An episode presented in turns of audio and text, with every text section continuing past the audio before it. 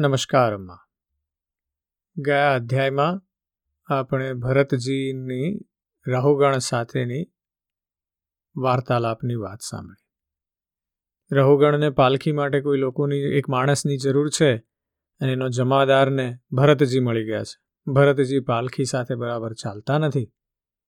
રહુગણ એનાથી ઉદ્વિગ્ન થયો છે, ગુસ્સે પણ થયો છે.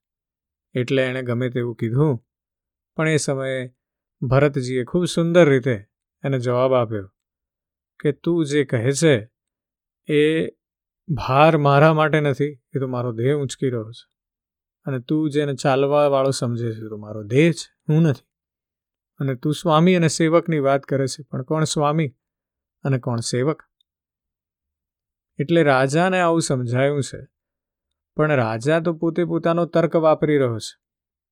અને એ તર્ક વાપરીને કહે છે કે ભાઈ, જેમ ચૂલા પર મૂકેલી તપેલી હોય ને એમાં જ્યારે નીચે આગની સળગાવવામાં આવે, એટલે તપેલીની અંદર રહેલા ભાત પાણીની જોડે બફાઈ જાય છે. એવી રીતે દેહ અને આત્મા વચ્ચે ક્યાં વળી કોઈ અંતર છે? એટલે આવી વાત કરે છે. અને એ સમયે ભરતજી એને જવાબ આપે છે, જે આપણે આજે સાંભળવો છે. ભરતજી તો ઇંગ્લિશમાં એક કહેવત છે કોલિંગ અ સ્પેડ અ સ્પેડ એટલે કે જેવું છે ને, તેવું જ કહી દેનારા છે. એ કોઈ પોલિટિકલી કરેક્ટ વાતો કરનારા નથી. કે ભાઈ, અહીંયા આને થોડું ફૂસલાવીને વાત કરું ને માનથી વાત કરું ને કોઈનું, એમને માન અપમાનની કોઈ ભાન નથી. એટલે જડ ભરતજીએ કહી દીધું કે, હે રાજન તમે અજ્ઞાની હોવા છતાં પણ પંડિતોની જેમ ઉપર ઉપરની તર્ક વિતર્ક યુક્ત વાતો કરી રહ્યા છો. તેથી શ્રેષ્ઠ જ્ઞાનીઓમાં તમારી ગણના થઈ શકે નહીં. તત્વજ્ઞાની મનુષ્યો આ વિચાર સિદ્ધ સ્વામી સેવક વગેરેના વ્યવહારને તત્વનો વિચાર કરતી વખતે સ્વીકારતા જ નથી. હે રાજન, એ જ પ્રમાણે ગૃહસ્થ ધર્મમાં કરવામાં આવતા મોટા મોટા યજ્ઞોનું વેદોમાં બહુ વિસ્તારથી વર્ણન થયેલું છે. એવી તે વેદવાણીમાં સર્વથા, શુદ્ધ રાગ દ્વેષ તથા હિંસા આદિ દોષોથી રહિત તત્વજ્ઞાનની વાત ઘણું કરીને કહેવામાં આવી નથી. જે મનુષ્યને ગૃહસ્થ યોગ્ય યજ્ઞ વગેરે કર્મોથી પ્રાપ્ત થતું સ્વર્ગ વગેરેનું સુખ સ્વપ્ન વ્યક્ત ત્યાજ્ય છે એમ નથી લાગતું તેને તત્વનું જ્ઞાન કરાવવામાં સાક્ષાત ઉપનિષદ વચન પણ સમર્થ નથી. અહીંયા જળ ભરતના વચનો દ્વારા વ્યાસજી આપણને એ સમજાવવા માગે છે કે ગૃહસ્થાશ્રમમાં કર્મકાંડ, યજ્ઞો અને વેદ વાંચન કર્યું હોય અને સમજવાનો પ્રયત્ન કર્યો હોય અને સમજ્યા હોય તો પણ એ તત્વજ્ઞાન પૂરું આપણે સમજ્યા નથી. કારણ કે તત્વજ્ઞાન તો એનાથી પર છે. એટલે જળ ભરતજી કહે છે કે જ્યાં સુધી મનુષ્યનું મન સત્વગુણ, રજોગુણ અથવા તમોગુણથી વ્યાપ્ત રહે છે, ત્યાં સુધી તે નિરંકુશપણે તેની જ્ઞાનેન્દ્રિયો અને કર્મેન્દ્રિયો પાસે શુભ અને અશુભ કર્મો કરાવતું રહે છે. આ મન જ વાસનામય છે અને વિષયોમાં આસક્ત છે. આ મનમાં ગુણોનો પ્રવાહ ચાલતો રહે છે અને તે રાગ દ્વેષાદી વિકારોથી યુક્ત છે. આ પાંચ ભૂતોથી બનેલું શરીર જે સ્થૂળ છે, દસ ઇન્દ્રિયો અને મન, આ સોળમાં આ મન મુખ્ય છે.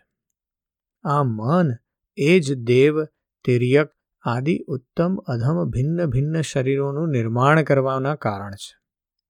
આ માયામય મન સંસાર ચક્રમાં છેતરનારું છે.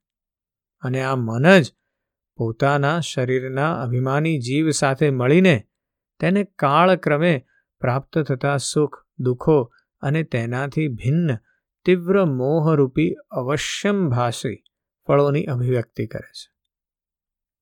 જ્યાં સુધી આ મન છે, ત્યાં સુધી પ્રાપંચિક વ્યવહાર સદા આવિર્ભૂત થતો રહે છે. જાગ્રત અવસ્થાનો અને સ્વપ્નાવસ્થાનો વ્યવહાર પ્રકાશિત થાય છે. તેમાં ક્ષેત્રજ્ઞ સાક્ષી રૂપે છે. મન જ ગુણયુક્ત પ્રપંચમાં ફસાવનારું છે અને તે મન જ ગુણાતીત થવાથી ઉત્કૃષ્ટ મોક્ષનું પણ કારણ છે. આ પ્રમાણે સારી નરસિંહ યોની પ્રાપ્ત થવામાં પણ મનને જ કારણ કહ્યું છે. વિષયાશક્ત મન જીવને સંસારના સંકટમાં નાખી દે છે. વિષય રહિત થયા પછી તે જ મન જીવને શાંતિમય મોક્ષ પદની પ્રાપ્તિ કરાવી દે છે. જેમ ઘીથી ભીંજાયેલી વાટને ખાનારા દીપકમાંથી તો ધુમાડાવાળી જ્યોત નીકળતી જ રહે છે અને જ્યારે ઘી સમાપ્ત થઈ જાય ત્યારે તે પોતાના કારણભૂત અગ્નિ તત્વમાં લીન થઈ જાય છે. તેવી જ રીતે વિષયો અને કર્મોથી આસક્ત થયેલું મન જાત જાતની વૃત્તિઓનો આશ્રય લેતું રહે છે અને તેમનામાંથી મુક્ત થઈ ગયા પછી તે પોતાના તત્વમાં લીન થઈ જાય છે. એટલે જળ ભરતજી આપણને બહુ સુંદર રીતે સમજાવે છે કે તત્વજ્ઞાન જે છે એ કર્મકાંડમાં નહીં મળે. તમે જ્યારે સુધી તર્કની ઈચ્છા રાખશો કે જે મન બનાવે છે એટલે જેટલું તાર્કિક વિચાર કરશો, એટલું તમને એવું લાગશે કે દેહ અને આત્માને બધું જોડાયેલું છે. પણ એવું છે નહીં. એ કહે છે કે તત્વજ્ઞાન માટે તમારે પહેલાં તો આ મન પર કાબૂ મેળવવો પડશે.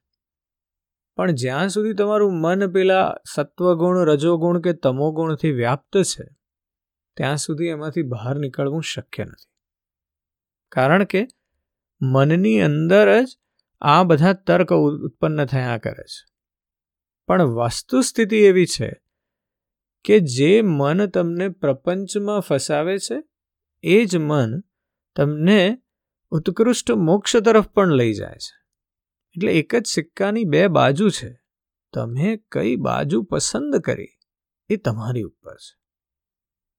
એ જણાવે છે કે જેમ એ મનને આપણે બાંધવું હોય કે એ મનને કાબૂમાં લેવું હોય, તો એ ધીમે ધીમે થશે. એક જ્યોતની જેમ થશે. જ્યાં સુધી અંદર વિકારો ભરેલા રહેશે, પેલું વિકારોરૂપી તેલ, ત્યાં સુધી એ હંમેશા પ્રપંચ વૃત્તિ તર્ક તરફ આગળ વધ્યા કરશે.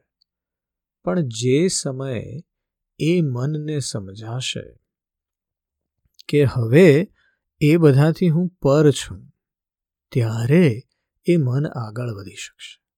ત્યારે એ મન ભગવત ભક્તિમાં પરોવાઈ જશે અને એ મનમાંથી આપણને મોક્ષ તરફ જવાની વૃત્તિ વધતી જશે. જળ ભરતજી કહે છે કે, હે વીર શ્રેષ્ઠ, પાંચ કર્મેન્દ્રિયો, પાંચ જ્ઞાનેન્દ્રિયો અને એક અહંકાર આ મનની અગિયાર વૃત્તિઓ છે. તથા પાંચ પ્રકારના કર્મો પાંચ તન્માત્રાઓ અને એક શરીર આ આધારભૂત અગિયાર વિષય કહેવાય છે.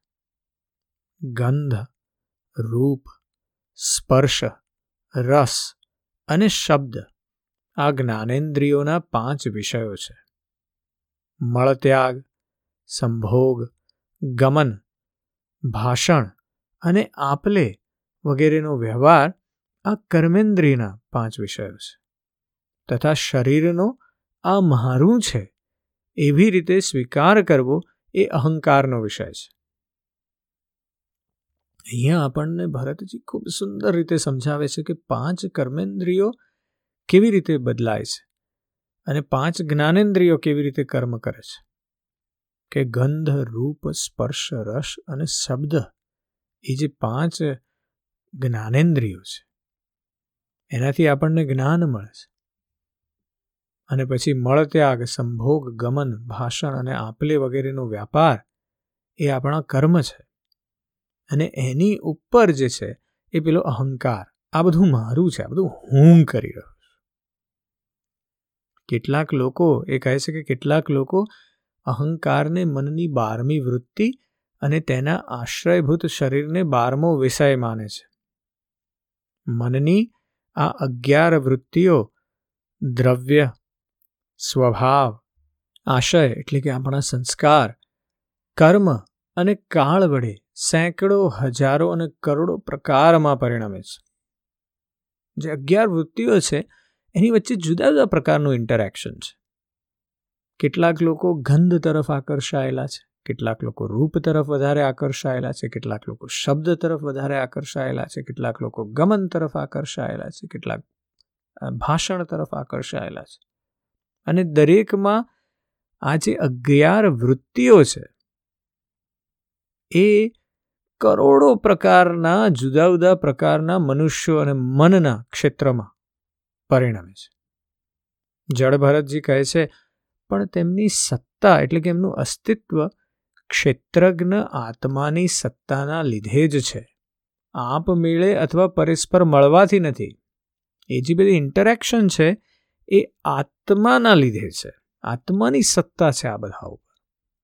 આમ હોવા છતાં પણ મન સાથે ક્ષેત્રજ્ઞ આત્માનો કોઈ સંબંધ નથી. જળ ભરતજી કહે છે કે આ તો જીવનની માયા નિર્મિત ઉપાધિ છે. આ મન ઘણું કરીને સંસાર બંધનમાં નાખનારા અવિશુદ્ધ કર્મો કરવામાં જ પ્રવૃત્ત રહે છે. આની ઉપકૃત વૃત્તિઓ પ્રવાહ રૂપે કાયમ જ રહે છે. જાગ્રતાવસ્થામાં અને સ્વપ્નાવસ્થામાં તે વૃત્તિઓ પ્રગટ થઈ જાય છે અને સુષુપ્તાવસ્થામાં છુપાઈ જાય છે. આ બંને અવસ્થામાં ક્ષેત્રજ્ઞ આત્મા એ તો વિશુદ્ધ ચિન્હ માત્ર છે. તે મનની આ વૃત્તિઓને દ્રષ્ટા રૂપે જોતો રહે છે. મહારાજજીએ બહુ સુંદર વાત કરી છે. એ કહે છે કે આત્મા એ આ અહંકારની પણ ઉપર છે, કર્મેન્દ્રિયો, જ્ઞાનેન્દ્રિયોની પણ ઉપર છે. ત્યાં એ બેઠો છે અને એ જોવે છે કે આ મન શું કરી રહ્યું છે. એટલે જ્યારે આપણે જાગ્રત હોઈએ છીએ ત્યારે મનની બધી વૃત્તિઓ છે આપણી સમક્ષ હોય છે. આપણે કશું કડીએ છીએ, આપણે કશું ખાઈએ છીએ, આપણે કશુંક લઈએ છીએ, આપણે કશુંક આપલે કરીએ છીએ. સ્વપ્ન અવસ્થામાં તે વૃત્તિઓ જુદી રીતે પ્રગટ થાય છે. આપણા ડ્રીમ્સ દ્વારા. આપણને જુદા જુદા પ્રકારના ડ્રીમ્સ આવ્યા કરે, સ્વપ્નો આવ્યા કરે. અને આપણે એ પ્રમાણે જોઈએ છે. પણ આત્મા જે છે, એ તો મનની આ બધી વૃત્તિઓને દ્રષ્ટા તરીકે માત્ર સાક્ષી ભાવે જોવે છે. અને આપણામાં એ સાક્ષી ભાવ પ્રગટ થાય એટલે મનની ગતિ આપોઆપ મોક્ષ તરફ જવા માંડે. પણ એ સાક્ષી ભાવ પ્રગટ થવા માટે આપણે એ તરફના પ્રયત્નો તો જરૂર કરવા પડશે. પહેલાં એ પણ જાણવું પડશે કે પેલો આ આત્મા અને દેહ એ બે જુદી વાત છે, અલગ છે. આત્મા સર્વોપરી છે અને એના કા, એના માટે જ આપણે કાર્ય કરવાના છે. આ બધી જ્ઞાનેન્દ્રિયો, કર્મેન્દ્રિયો, અહંકાર બધું એ તરફ જ વળે તો જ આત્માની શુદ્ધિ થાય.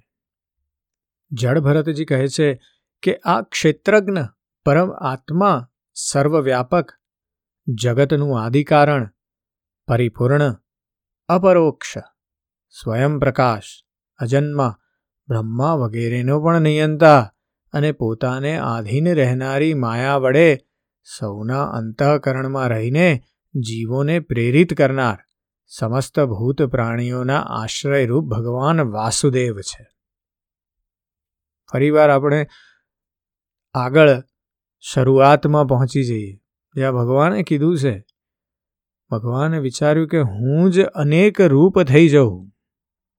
એ અનેક રૂપ થઈ જવું એ જે વાત છે, હું અનંતમાં છું, પણ હું જ મારામાં ફેલાઈ જાઉં, મારા જ અનેક રૂપો બને. એ વાત અહીંયા ફરીવાર પ્રતીત થાય છે કે એ આત્મા છે, એ કડી છે ભગવાન સાથે. દેહ નહીં, એ આત્મા એ કડી છે. અને એટલા માટે ભરતજી કહે છે કે જેમ વાયુ સમસ્ત સ્થાવર જંગર પ્રાણીઓમાં પ્રાણરૂપે પ્રવિષ્ટ થઈને તેમને પ્રેરિત કરતો રહે છે, તેવી જ રીતે તે પરમેશ્વર ભગવાન વાસુદેવ સર્વસાક્ષી આત્મ સ્વરૂપે આ સર્વ પ્રપંચમાં આવતપ્રોત છે. હે રાજન, મનુષ્ય જ્ઞાનોદય વડે આ માયાનો તિરસ્કાર કરીને બધામાંની આસક્તિ છોડીને તથા કામ ક્રોધ વગેરે છ શત્રુઓને જીતીને જ્યાં સુધી આત્મતત્વને જાણી નથી લેતો અને તે જ્યાં સુધી આત્માની ઉપાધિરૂપ મનને સંસારના દુઃખોનું ક્ષેત્ર સમજતો નથી, ત્યાં સુધી તે આ લોકમાં આમ જ ભટકતો રહે છે. કારણ કે આ મન તેના શોક, મોહ, રોગ, રાગ, લોભ વેર વગેરેના સંસ્કારોની તથા મમતાની વૃદ્ધિ કરતું રહે છે.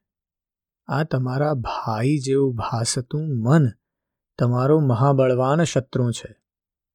તમારાથી તેની ઉપેક્ષા થવાથી તેની શક્તિ વિશેષપણે વધી ગઈ છે. આ મન જો કે પોતે તો સર્વથા મિથ્યા છે, તો પણ એણે તમારા આત્મ સ્વરૂપને ઢાંકી રાખ્યું છે. તેથી તમે સાવધાન થઈને તેને શ્રી ગુરુ અને શ્રી હરિના ચરણોની ઉપાસના રૂપી અસ્ત્ર વડે મારી નાખો. અહીંયા જડ ભરતજી જે વાત કરે છે આપણને કે એ મન અને આત્માની જે વચ્ચેની જે કેડી છે ને, એ જો તમે તર્ક ન છોડી શકો તો છૂટશે નહીં. જ્યાં સુધી મનુષ્ય કંટ્રોલ નહીં લાવી શકે મન પર, અને મન પર સૌથી પ્રથમ રસ્તો જે છે કંટ્રોલ લાવવાનો, એ લોજિક નથી. એ વિષયવાદ છે. જેવો તમારી અંદર વિષય ભાવ ઓછો થતો જાય, એવો એ કંટ્રોલ મજબૂત બનતો જાય. અને ધીમે ધીમે એ સાક્ષી ભાવ પ્રગટ થાય. અને કોઈ પાછું એમ કહે કે ભાઈ, આ સાક્ષી ભાવ તો પ્રગટ જ થતો નથી, પણ એમ કે આજે ને આજે થોડો પ્રગટ થઈ જશે. આપણે આગળ પેલી ચાઇનીઝ પ્રોવર્બની વાત કરી હતી કે ભાઈ કોઈ પંદર વર્ષથી મહેનત કરીને જાડું બન્યું છે. એમ કે હું કાલે પાતળો થઈ જઈશ તો એ થશે નહીં કંઈ. મહિનાઓ લાગશે. અને એ જ રીતે આપણે જે ભૂલી ગયા છીએ, એ સાક્ષી ભાવ. એ સાક્ષી ભાવને પાછો લાવતા પણ ખૂબ સમય લાગશે. પણ પ્રયત્ન એ તરફ જ કરવાનો છે. અને થશે જરૂર, પણ પ્રયત્ન કર્યા વિના થવાની વાત નથી. અને એટલા માટે ભરતજી અહીંયા કહી રહ્યા છે કે શ્રી ગુરુ અને શ્રી હરિના ચરણોમાં સ્થાપિત થઈ જાઓ. અને એમ થવાથી જ તમારી અંદર એ મન જે છે, એની તરફ કંટ્રોલ આવશે. અને જો એ કંટ્રોલ આવશે, તો જ તમે એ આત્માના સ્વરૂપને, આત્માના સાક્ષી ભાવને સમજી શકશો. અને જો એ સમજી શકશો, તો મોક્ષ તરફનો પ્રયાણ માર્ગ ચાલુ થશે. આજે બસ આટલું જ. જય શ્રી કૃષ્ણ.